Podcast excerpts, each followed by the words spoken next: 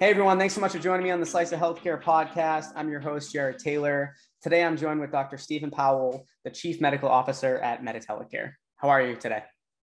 I'm good, thank you. I'm excited to uh, to chat. I, I, think we should dive right into it. We like to keep these short and sweet, bite-sized pieces of audio and video. Uh, if you could tell the audience a little bit about your background, uh, we'd all appreciate it. Oh, sure. Um, I am an internist and a psychiatrist by training. I also did a um, residency in preventive medicine and I'm board certified in addiction medicine as well. I spent most of my years actually as an internist and a psychiatrist, and then I was the chief medical officer for one of the hospitals uh, in the Dartmouth system for about seven years before uh, you know joining this team. A question I like to ask a lot of the chief medical officers that come on the podcast is also uh, what what led you to want to go into that role right? Because i think that's where you start taking a lot of it, it's that mixture right of you're go- dealing with the clinical but now you're also dealing with some of the administrative headaches as well. And it, it takes a a really um, well-rounded individual right to be able to to take on both of those roles in a chief medical officer uh, role. And i think a lot of people are interested in how they can get to that point too. So if you could share a couple tidbits on that i know uh, people sure. listening would be happy yeah, I think for uh, for me, I mean, as an internist and a psychiatrist, I was used to working in the boundaries of of where two fields come together already. And then again, I spent most of uh, 13 years as an ER doc, so um, that woven in as well. I, I, felt like I was always in that sort of middle ground. Um, so with that, it was the same for when I was in the hospital system. So uh, as a physician, I was always trained that you know, in general, I can figure out what's going on, and the decision is mine to make, and I'm responsible for making that sole decision. I also have a master's degree in health policy from Dartmouth. So in the in the business world and in the in the um, education world, we're trained to do things as a team. These are team approaches. There's more than one right answer, and everyone's opinions, you know, can be valid, and we come up with a group opinion. Those are very dichotomous views from a, from a physician to an administrator.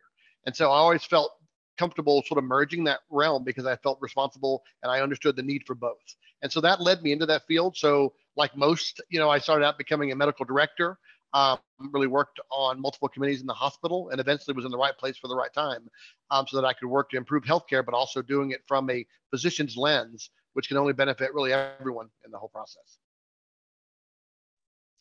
Yeah, it's it's been a, it's really interesting role for me, and it it really differs. It not not like overly, but every person I speak to that's in that role, right? Whether that a telehealth uh, company or they're working in a health system, there's many similarities, but it, no no one role is the same uh, within that chief Correct. medical yeah, officer. I agree. yeah. Yeah, I agree completely. Yeah, everyone has their own needs and specific niches, and whatever you think your job is today, it may not be that in six months. I mean, things change a lot in today's um, today's environment. And I, I think part of that too is because you're you're dealing with both the uh, you have to worry about the clinical problems as well as administrative problems, and when you mesh those two together, things change even more uh, more rapidly than individual, right? When you're yeah. looking at just strictly clinical versus administrative problems. Yeah, um, absolutely. So thank you for that. I really appreciate that. I love asking that question to everyone in that chief medical officer role. What, what I'd like to talk a little bit more about today is we, we've had people from, from Meditelecare on in the past. So I think people get have a good overview of, of what you're building over there, what you're continuing mm-hmm. to do and your massive growth over, especially the last couple months. Can you talk us through though, in, in general, telemedicine, some of the challenges um, that that you see still with it today? Sure. Yeah, I mean, telemedicine has been an evolving field for probably 15 years now. Um, you know, give or take whenever you put the first starting date. My my initial experience was around 2011, the first time I did my my actual first telemedicine consult, and that's really progressed. Um, where it wasn't recognized as a clear modality, it is now recognized really as a clear modality. There were, you know, payer mismatches where it wasn't covered or certain services were covered, and there are a lot of variabilities um, in that process. And so a lot of effort was done pre-pandemic um, to really educate people on what telemedicine was, what it could do, and when you could use it, and what you couldn't use it for. So um, one of the things that come out of the pandemic is now everyone gets it. Everybody knows what telemedicine is. They understand it's a valid modality. They understand it can be used for anywhere from age you know two to 102. And so um, people get it now. So now we can focus really on the product that's delivered and the benefit of doing that. Um, a lot of the challenges have been if you're in a company that crosses state lines, you've got to understand regulations, um, and those are very difficult to do. Uh, oftentimes, the state and federal regulations on what you can and can't do in a particular field of medicine don't align, especially if you have controlled substances involved. Where um, where we don't prescribe opiates, but if it's a, a benzo or Ritalin or some other type of uh, psychiatric medicine that needs that, so um, it can be a convoluted, complicated process. Add on that once COVID happened, many of the states or most states actually changed their existing rules and open up the fields to let many people do many things, which is wonderful, but they could really quote bypass some of these regulations a lot of those windows are starting to close. Some states have already closed over the past two to three months. Um, other ones have postponed it for six months, and many more just don't know what they're going to do yet. And so you really need a strong legal team that's watching these all the time to make sure that whether it's us or anyone else is following these regulatory guidelines and knows what they can and can't do, um, so they can keep themselves out of trouble and obviously uh, you know, deliver the best patient care in the process. So let's let's piggyback on that answer a little bit. Can you talk us through now how Meditelecare is helping ease some of those challenges? Sure. Yeah, absolutely. I mean, there are certainly m- multiple um, uh, regulatory expectations that any provider or you know organization has to do. So um, for telecare, you know, we we care for patients in nursing homes, SNF facilities, and they are they're held to many industry standards. You know, there's something called the F329. There are CMS standards. There's um, what we call GDR dose reduction standards. And so people have to be able to demonstrate at the facility that they are meeting those patients' needs because these are required mandates. And what we do is we actually use telemedicine to actually do exactly that um, to make sure we can deliver the patient care. We're doing it in a legal and ethical manner in whatever state or where they're located. The concept of telemedicine makes it easy, where in the old days we would you know, you'd stamp one person onto a geographic region, and that was very, very, very difficult. Now we don't have to do that as much. So it allows us to meet those needs of the patients, and we produce a lot of reporting mechanisms as well, so that regulators, facilities, facility directors, you name it, can actually see the progress that the patients are making in that, you know, with those treatments.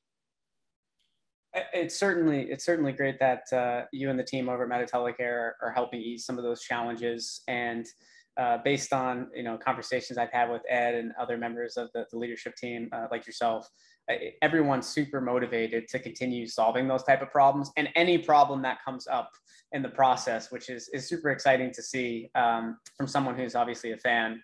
Can can we shift? I guess not not full focus, but just a little focus onto uh, something else I was curious about. And obviously, we're we're not out of the pandemic yet. Um, it's uh, depending on where you're at, it's better in some areas, it's worse in some areas. But what I would like to, to cover a little bit is can you talk about basically COVID, um, like how does it affect psychiatric conditions? Oh, certainly. I, um, I mean, without question, there's a, a large amount of uh, literature now that's that I think we all know it's really clearly led to um, blossoming of multiple psych- psychiatric diagnoses, anxiety, depression, isolation.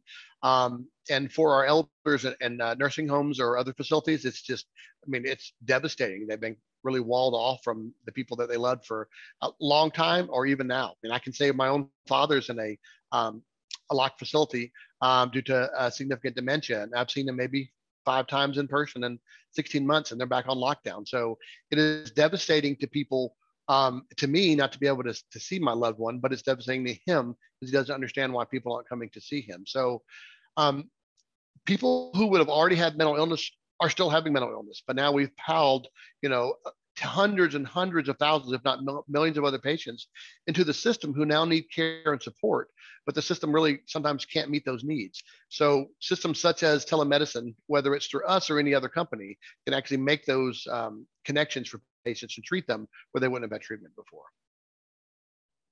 It's interesting. Like, like I had a relative that passed several years ago, and I have to tell you, if it wasn't for family and friends visiting him, Mm-hmm. Like mentally, I think he would have just checked out and given up. And I think there's a lot of people that have to be very strong, you know, during this time, right? Because they have to push through, not like like your father, right? Not being able to see anyone, and um, it definitely affects those people. Like some, that's really what a lot of people live for, right? When they're in, when yeah. they're at a certain age and they they want to see their loved ones come and see them, and the pandemic has taken that away from many people um, and it doesn't just affect the person that wants that you know that love and uh, attention because they're they're not feeling too great it's it's also t- for you right mentally for you mm-hmm. it, it stinks that you're not able to see your father as much as you would have if this pandemic wasn't a thing so um, I, I think we always talk about the seriousness about um, people getting sick and it's spreading. But um, and I still think we're talking more about it like as a mental health, uh, as a mm-hmm. component of mental health now more than ever. But